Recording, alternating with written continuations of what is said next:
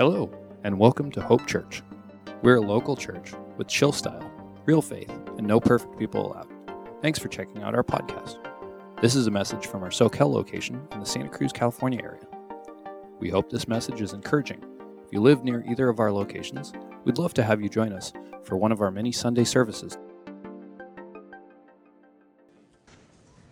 How are you guys doing? Good. For those of you that canoed here, I just want to say thank you for making the effort.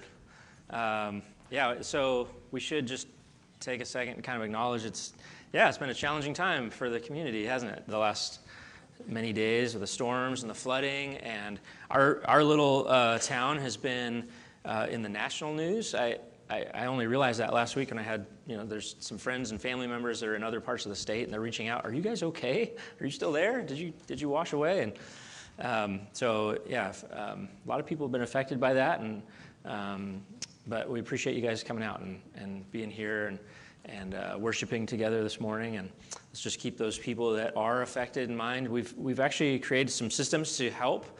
Um, so if you know of someone that uh, needs help right now uh, because of that, then uh, definitely uh, reach out and let us know because we have some ways to connect them with some some real practical help. So.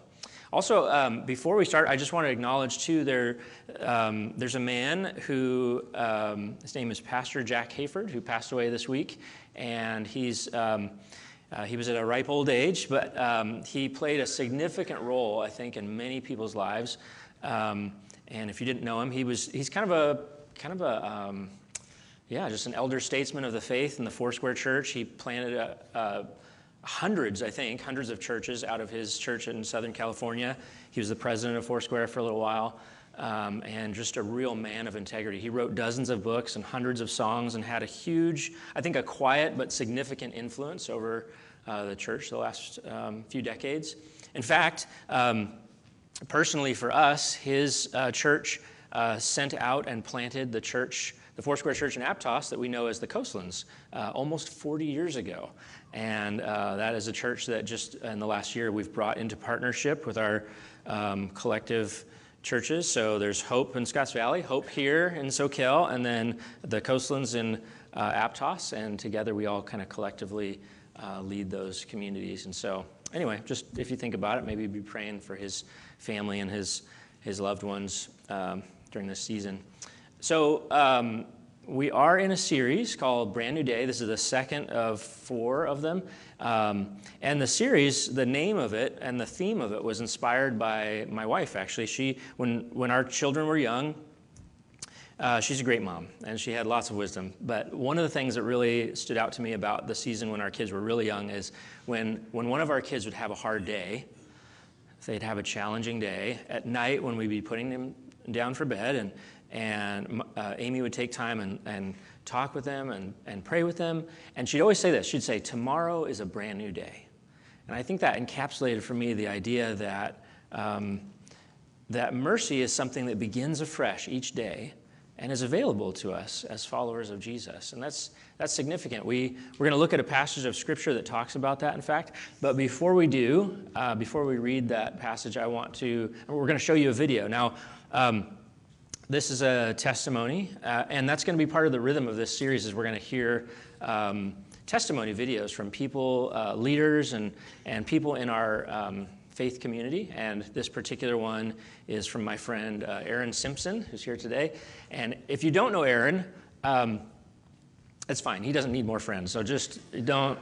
Uh, no, you, you, should get to know Aaron. He, uh, we work together, uh, both in uh, church stuff and in, in, our day jobs. We work together.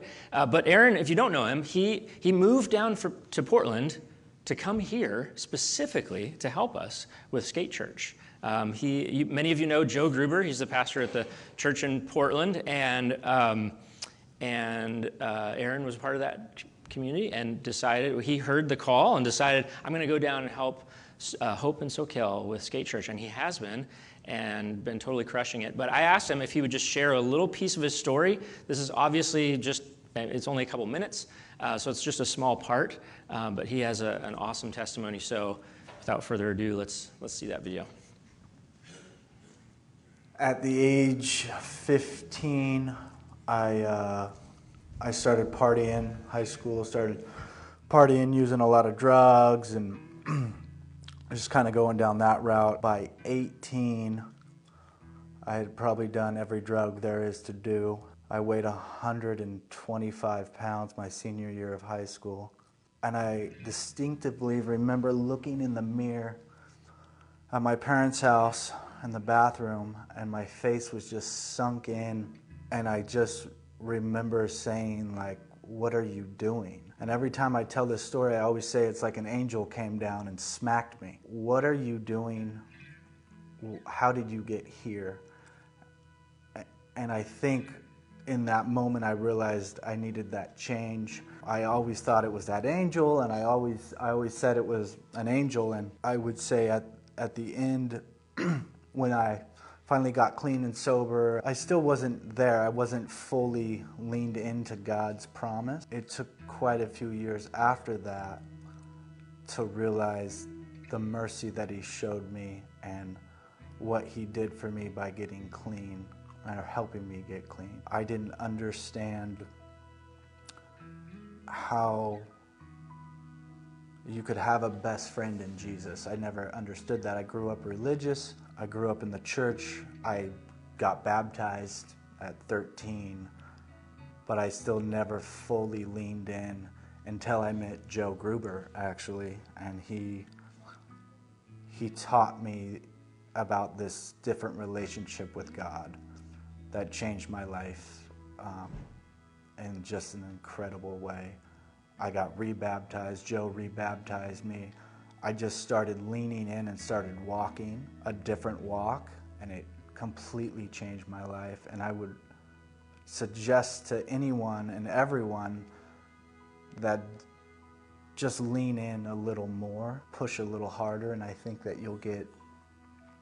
I know, I don't think, I know that you'll get these results that you wouldn't ever imagine as possible just by having a little faith. I think for me, I didn't, I didn't fully believe in God until I had a mentor tell me to lean in, walked me through it, helped me through it, and I fully leaned in and the the overwhelming love and power that God has shown me over the last couple years has radically changed my life for the better. I would really encourage people to be more vulnerable in the church and be more honest um, and not necessarily judge someone because they have crappy tattoos or because they look this way.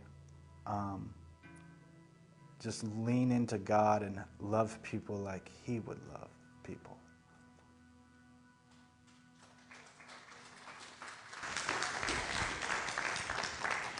Yeah, thanks, Aaron, for sharing that. And thanks for moving all this way to, to love our kids. Um, so, as we, uh, before we read the scripture, I have this, this um, question for you. Have you, ever, have you ever been wronged by someone and wanted uh, revenge? Have you ever wanted to get back at that person? That's a, yeah, uh huh. Amen. I see that hand. Um, that's a very, um, it's a very human thing to feel. A few years ago, my wife and I and our kids, we moved into a new house, and within the first year, uh, something we realized something was kind of going on. There was um, a person would come at night and like bang on our door after we were in bed, and I'd you know we'd wake up and I'd come downstairs and there'd be no one there. Um, and then we installed some cameras, and it happened a few times. And we installed some cameras, and then uh, we caught this person on camera, but they had a hood and a mask, and it was just, it was getting like weirder and scarier. And this person would come and bang on the doors, or they'd bang on the window and run off. And I got, I just got really um, uh, offended. You know, I just was like, how could this, you know, and I started imagining all these scenarios. And I, I did some things, I'm not like super proud of this now looking back, but like I, I built a man trap um, I, I, had this whole thing. I, I thought I knew where he was going to be, and so I had this whole like trap arranged. I'm not going to tell you the details because it's, however violent you think it is, it's a little bit more than that. And I rigged up some bear spray at one point to tri- to trip off when you open the gate. I couldn't get him, um, and at one point I was I was up late enough where I heard the knock, and I thought, oh, this is the guy again. And, and more than once, he did it twice in a row. So I thought, I'm going to go wait outside for him. So I went outside. I had a black hoodie and I was hiding in the parking lot. And I had, uh, I had a stun gun in my hand. And yes, this, is, this was like, I don't know what I was thinking. I, I was waiting for this guy. And sure enough, I'm waiting in the dark. And here he comes back up the driveway again. And I see him and he sees me and he jumps in the air and turns around and runs off and i chase after him and i run and i, I run and we cross a street and down another like neighborhood and i catch him in this patio and i corner him and i realize as i corner him what am i doing? Like what has gotten a hold of me?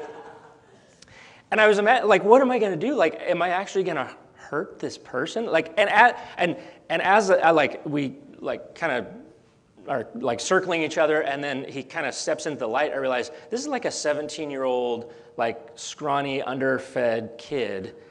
And I'm, I'm, I'm like, what was I going to do? Hurt him? You know, harm this, you know, and all, and I realized that, you know, as a, as a human being, I wanted revenge, but as a Jesus follower, it's just not in me to want to hurt anybody, you know? And I realized it in that moment. Um, you know, Jeremiah uh, is, uh, was a prophet, and he wrote the scripture we're going to be looking at today, and he had a lot of reasons to want to seek revenge. Um, you know, he was a prophet and leader in a very dark time in Israel when Nebuchadnezzar and the Babylonians um, destroyed Israel. They destroyed Jerusalem and everything sacred to their people. They enslaved the people and carted many of them off back to Babylon.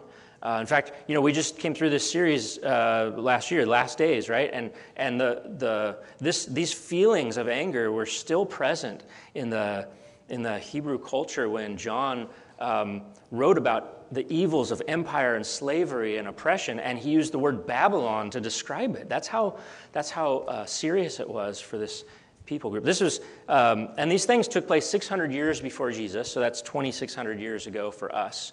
Um, and because of this dark time, that's why we call Jeremiah the weeping prophet, because he had a lot of really sad things to talk about. Uh, but he wasn't just a prophet, he was also a master poet. And we're going to read from Lamentations chapter 3, verse 21. Uh, in fact, we're going to have it up on the screen. Um, but I wanted, before we do, I would just want to give you an example, because the verse we're going to read is actually quite hopeful. But I wanted you to just get a taste of the, because most of Lamentations is not. It's where we get the word lament. He's lamenting. He's feeling deep sorrow over something that's deeply sorrowful. And so I wanted to give you a taste of that. This part I don't have up on the screen. I just wanted to read it to you, just, just so you have a taste. This is Lamentations earlier in chapter 3. He says this I am the man who has seen affliction by the rod of the Lord's of wrath. He has driven me away and made me walk in darkness rather than light. Indeed, he has turned his hand against me again and again all day long. He has made my skin and my flesh grow old and has broken my bones. He's besieged me and surrounded me with bitterness and hardship. He's made me dwell in darkness like those long dead. Kind of a Debbie Downer, isn't he? He's like, yeah, it's pretty, pretty, pretty down. He said, He, was, he, uh, he has walled me in so I cannot escape. He's weighed me down with chains. Even when I call out and cry for help, He shuts out my prayer. He's barred my way with blocks of stone, and He's made my paths crooked. You know, for us, we don't, we don't spend a lot of time lamenting things. Part of it is we don't have things like Jeremiah had to lament. Our, you know, our people are not enslaved, for example, or subjugated by an evil empire. But also, I think we're, we're uncomfortable with this kind of, this kind of thing. And I, I read some of this just to show that God is not uncomfortable with these kinds of conversations. Jeremiah prayed this, he wrote poetry about it, and he wrote it down and shared it. And God is okay. He's okay with it. He's okay with us talking about this. If you felt like you've been in a dark place, but somehow you had to shield other people from it, I want to just encourage you that that's not our way. You don't have to shield anyone, least of all God, from your dark feelings. All right, so this is the this is the verse right here. This is the passage we're in. Lamentations chapter 3 verse 21. Uh, if you have your Bible and you want to read along, you can. Also, we'll have it up on the screen here. It says this Yet this I call to mind, and therefore I have hope. Because of the Lord's great love, we are not consumed, for his compassions never fail. They are new every morning. Great is your faithfulness. I say to myself, The Lord is my portion, therefore I will wait for him.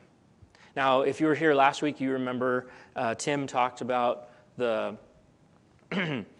that the starting point for all of this thinking, to bring your, your thinking into right relationship with God, is, is to understand that there's, God has a great love for us. That's the platform on which all of this is built. God has a great love for us, and it says it right there. Um, but that word uh, that we translate in English as great love, and then again, there, there's a second word that we translate as compassions. They're, they're very interchangeable. They, they could be translated as love or compassion or kindness and mercy. In fact, where it says his compassions never fail, that Hebrew word rachama, it means mercy. It means kindness, but it also means to be deeply stirred from within your being. So these aren't just surface level feelings that we're talking about and dealing with. This is something far deeper. In fact, that word also has another use in the Old Testament. The same word is used to describe a woman's womb where a baby is put together, right? So these, this, is, this is deep, deep stuff. Um, Rahab, uh, you might know her. She's, or remember, she was the uh, woman in Jericho who gave uh, shelter to the Israeli spies when they came to check out the city. And she knew that, that Israel was coming and was going to conquer this city. And this is what she said to Joshua. She said, Now, please swear to me by the Lord that you will show kindness to my family. That's the same word, rahama. Show kindness to my family, mercy, because I have shown kindness to you. Give me a sure sign that you will spare the lives of my father and my mother and my brothers and my sisters. She's begging for the lives of her family, and she uses that word, rahama. And it's, you know, that's odd to us to hear that and, and think, how does that connect to a, a woman's womb? Well, I, I think a, um, a pregnant woman is maybe a, the perfect example of what selfless love looks like, right? Because, you know, a woman's body during pregnancy at every step chooses the life of the baby growing inside her. Um, her body chooses to send the lion's share of uh, minerals uh, and nutrients like calcium and iron uh, to this growing life. In fact, I've talked about this before, but I just find it so fascinating that you know, woman, when a woman is pregnant, you'll see these lines develop in her fingernails, right? Because her body is choosing to send calcium that would otherwise fortify her fingernails and skin and bones and sending it to this life. That's rahama, to choose someone over yourself. And there's a, there's a story. Um, I always like to connect these things to Jesus' stories because Jesus lived this more perfectly than we could, and he talks about it in ways better than we could talk about it. And so there's a story in Matthew chapter 18 where Jesus grapples with these things. And it's, um, you might be familiar with this story. It begins with Peter asking him a question. So this is Matthew chapter 18, verse 27. It says, Then Peter came to Jesus and asked, Lord, how many times shall I forgive my brother or sister who sins against me? Up to seven times?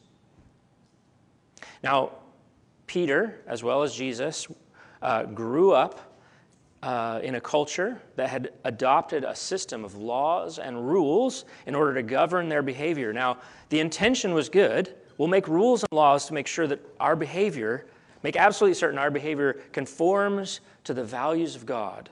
Right? These were, these were followers of Yahweh, the same God that we follow. But they created more and more rules all the time in order to constrict their behavior. And at this point in their culture, these rules and laws were actually choking the people of God. Um, and in, in Jewish law, there was this principle that you would offer forgiveness upon the first time that someone offended you before going and seeking, um, seeking out justice. And so Peter says, I think Peter probably came to Jesus thinking, he's going to think I'm really spiritual because I'm going to say, How many times should I forgive? Should I do it seven times? That's six more times than I would otherwise be required to. Isn't that impressive, Jesus? And here's how Jesus responds He says, I tell you, not seven times, Peter, but 77 times. Now, this is not just a metaphor, this is a mathematical equation, okay? So, let's take a look at this for a second, all right? So Peter said, what? He said, should I do, should I forgive seven times, right? And when Jesus said what? Seven, 70 times. That's multiplication, right? Does anyone know what that is? What is it? 490. That's right. That's quick math. Did you already have your phone open or what? 490. That's a lot of times. Now, we could think to ourselves, maybe Jesus meant, I want you to forgive someone up to 490 times, but the 491st time that they offend you, you don't have to forgive them anymore. Is that what he's saying? This is more than metaphor. So, something that is uh, lost to us a little bit is that, uh, as English speakers, is that Hebrew was an alphanumeric language. That means that every letter had a number that was connected to it. Uh, we don't have that same. So, so we could probably count the alphabet, right? A equals one, B equals two, C equals three. What, what number would, uh, would T equal in the English la- alphabet? No? Yeah, me neither. I don't know. Because we don't think of it that way. But if you were raised speaking Hebrew, you would know that every letter corresponds with a number. And you would know that intrinsically. And, and you would be able to do this kind of math in your head like this. In fact, there's a Hebrew word, tamim. Okay, so let me write this out. Tamim. And this word is equal to 490. It's the same it's interchangeable with the number 490. And that word means complete or finished, a finished work. So when Jesus says, no, no, it's not enough to just go the extra mile. I want to do a finished work in you. And I want to see that finished work exemplified in how you behave. When we offer mercy, when we offer forgiveness, we're acting out a finished work. And who has finished the work? Do you remember what Jesus said on the cross? It was the last words he spoke before he died. It's recorded in the Gospels. He said, What? It is finished. I've finished the work. I've done the work. Now you just play your part. It's not enough to, we're not talking about trying harder. If it was that, why would we even show up? We couldn't do it, right? We're not we're not trying about trying or talking about trying harder. We're talking about a work that has already been finished in us. So Jesus goes on to tell this in the form of a story now. He, he's going to give us a parable, and he says this Therefore, the kingdom of heaven is like a king who wanted to settle accounts with his servants. As he began the settlement, a man who owed him, owed him 10,000 bags of gold was brought to him. Since he was not able to pay, the master ordered that he and his wife and his children and all that he had be sold to repay the debt. At this, the servant fell on his knees before him. And here's what he said. We want to remember this in just a moment. Okay, this is important. He says, Be patient with me, he begged. I will pay back everything. Now, the servant's master took pity on him, canceled the debt, and let him go. But when that servant went out, he found one of his fellow servants who owed him a hundred silver coins. Now, that's, that's a very small number compared to what was it, 10,000 10, bags of gold and a 100 silver coins? There's a big disparity, right? But when that servant went out, he found one of his fellow servants who owed him a 100 silver coins. He grabbed him and he began to choke him. Pay back what you owe me, he demanded. And his fellow servant fell on his knees and begged him. Listen to what he says Be patient with me. It's the same cry, right? And I will pay it back. Now, you would think at this point that this person would hear his own words coming out of the mouth of someone that owed him far less than he owed the king. But instead, he refused, it says. Instead, he went off and had the man thrown into prison until he could pay the debt. When the other servants saw what had happened, they were outraged and went and told their master everything that had happened. Then the master called the servant in. You wicked servant, he said. I canceled that debt of yours because you begged me to. Shouldn't you have had mercy on your fellow servant, just as I had on you?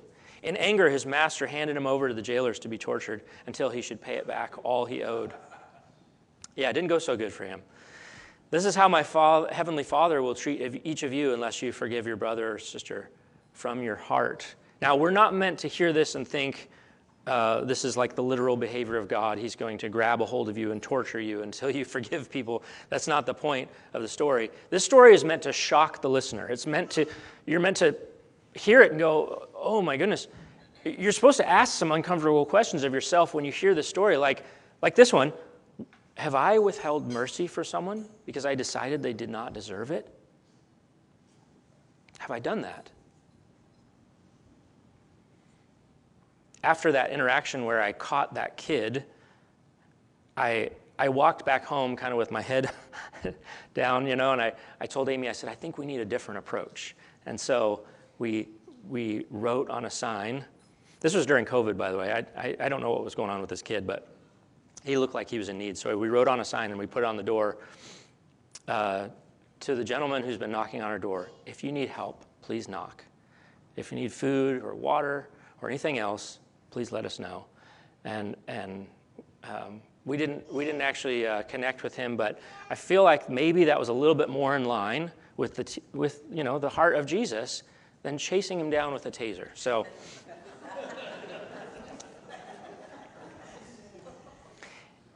This also makes you ask a question like Who am I exactly to decide who is deserving of mercy and who is deserving of judgment? You know, the, the older I get, the longer I've been following Jesus, the less inclined I am to want to offer judgment when I see the actions of someone and they don't align with the heart of Jesus. Because who am I? I'm a person that could be provoked to chase a person in the street. That's who, that's who I am. I have been forgiven for so much. Who am I to pass judgment on another? You know, James talks about this. This is the stepbrother of Jesus. Uh, James, in, in uh, his book in chapter 2, he says, Because judgment without mercy will be shown to anyone who has not been merciful, mercy triumphs over judgment. It's easy to hear this and sound like eh, for now and I I heard this verse for a lot of years and I heard it like this that if I act badly, God will crush me. That selfish people get what they deserve, therefore be good. That's how I heard this. But I don't hear it that way anymore. I don't think that represents what James is trying to see. Say, I think there's a way of thinking about this that's different. And that is that if we are followers of Jesus, that the work has already been finished. We're just now meant to live it out. That his values become ours. And, and mercy isn't just something that you should do, it's who you are becoming. You are becoming mercy. If mercy exists on this earth, it's because we are becoming mercy as he does that work in us. Now, Jesus laid, laid the groundwork for this this idea real early on in his ministry when you might remember that he called a bunch of people to follow him, right? And he went around and he called people by name. And there was one particular instance where he called a man named Matthew. It's recorded in the book that Matthew wrote about it. And he called Matthew, who was a tax collector, a pariah. He was, he was hated by the Romans because he was a Jew, and he was hated by the Jews because he served the Romans. He, he, and he did it all because of money. He was a pariah. And Jesus came to him and said, Will you follow me? And furthermore, will you host a dinner tonight at your house?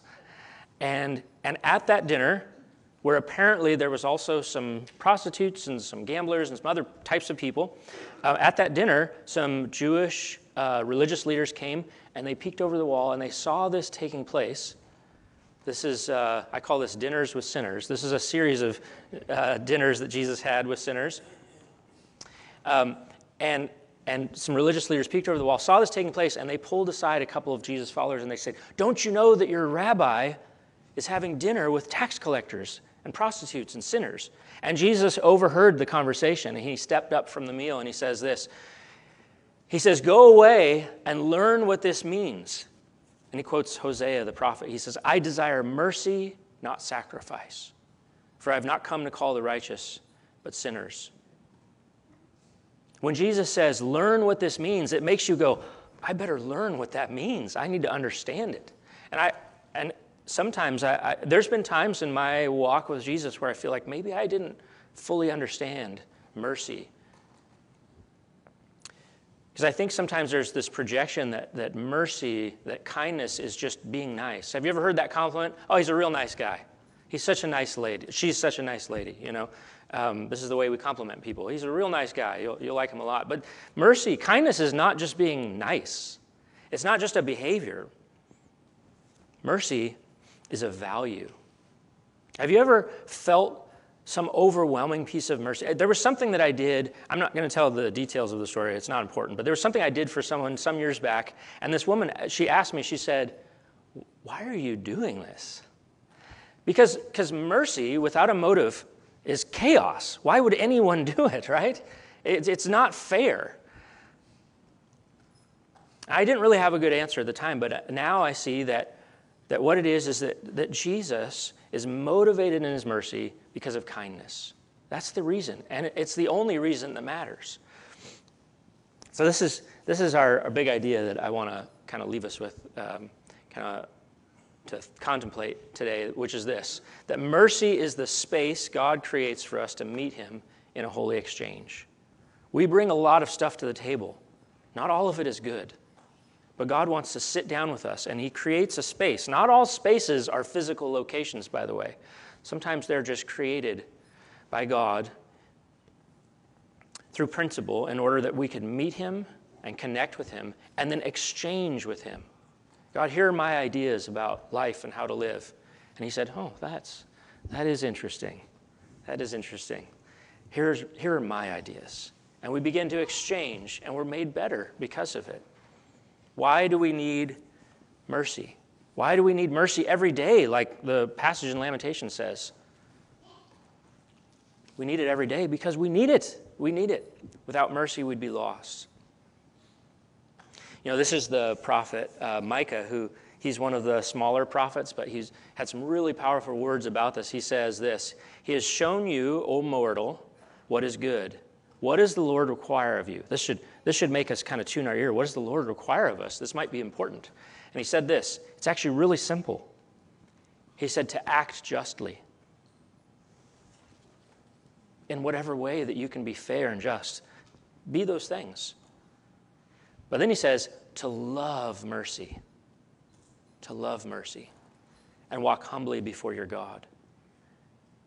There was a time, I think, where I misunderstood the difference between belief and value. There's a difference between beliefs and value. I, I believe in justice, but I've come to value kindness. Often, I think we, as followers of Jesus, we've thought that it was important to convince people of our beliefs. You see this a lot when things get real politically charged or or charged because of things like COVID or you know, moral issues in our country where people are just screaming at each other, trying to convince each other of their beliefs. But often, I think, in the process, we make, we make our values seem very unconvincing. If I'm trying desperately to convince you of something that I believe and I, and I put that before everything else, then you don't believe that I value kindness. However, if we spend just as much time convincing people of our values, like kindness and like mercy, our beliefs will seem far more reasonable when we get around to having the conversation about them. Uh, I thought we could respond maybe like this by, by asking ourselves can we be a people about whom that it can be said these three things that no one owes us anything? You know, if you have a hard time showing mercy, if you look at your life and honestly you reflect upon it and you go, I have a hard time showing mercy, maybe it's because you're still trying to earn mercy for yourself. But let me remind you that what Jesus did on the cross completed the work. The mercy is already available to you. It doesn't matter how, how wrong the thing is that kept you apart from God, Jesus has already overcome it. Now it's just up to you to embrace that mercy. And second, can we say that we cannot be offended? That we cannot be offended? Christians should be the hardest people in the world to offend because of how much mercy we've received. Sometimes it seems like the opposite, doesn't it? Gosh, we're an easily offended people. Let's commit this year to being the hardest person to offend in your particular circle, your sphere of influence. And lastly, I want to have us say this about ourselves that mercy is always our first response. It doesn't mean that it's our only response to everything at all times, but it should be our first response. Mercy and kindness should flow out of us the way it has flown into our lives. Luke says this um, Luke chapter 6, Jesus said, Be merciful just as your Father is merciful. That's a high standard. That is. And thank goodness we have help meeting that standard. Amen. We hope this message encouraged you to take the next steps in your relationship with God. The cool thing is that you don't have to do it alone. There are a lot of ways to, you can get connected here at Hope. Not only do we want you to feel at home at Hope, we'd love to help you find a home. Please check out discoverhope.church and click connect or just email us at info at discoverhope.church. Lastly, we give everything we can away for free and rely 100% on volunteers and donations to support this ministry. If you'd like to give to the Mission of Hope Church, you can select the Give option on our website or text any amount to 831 800 2060. Thanks again for tuning in.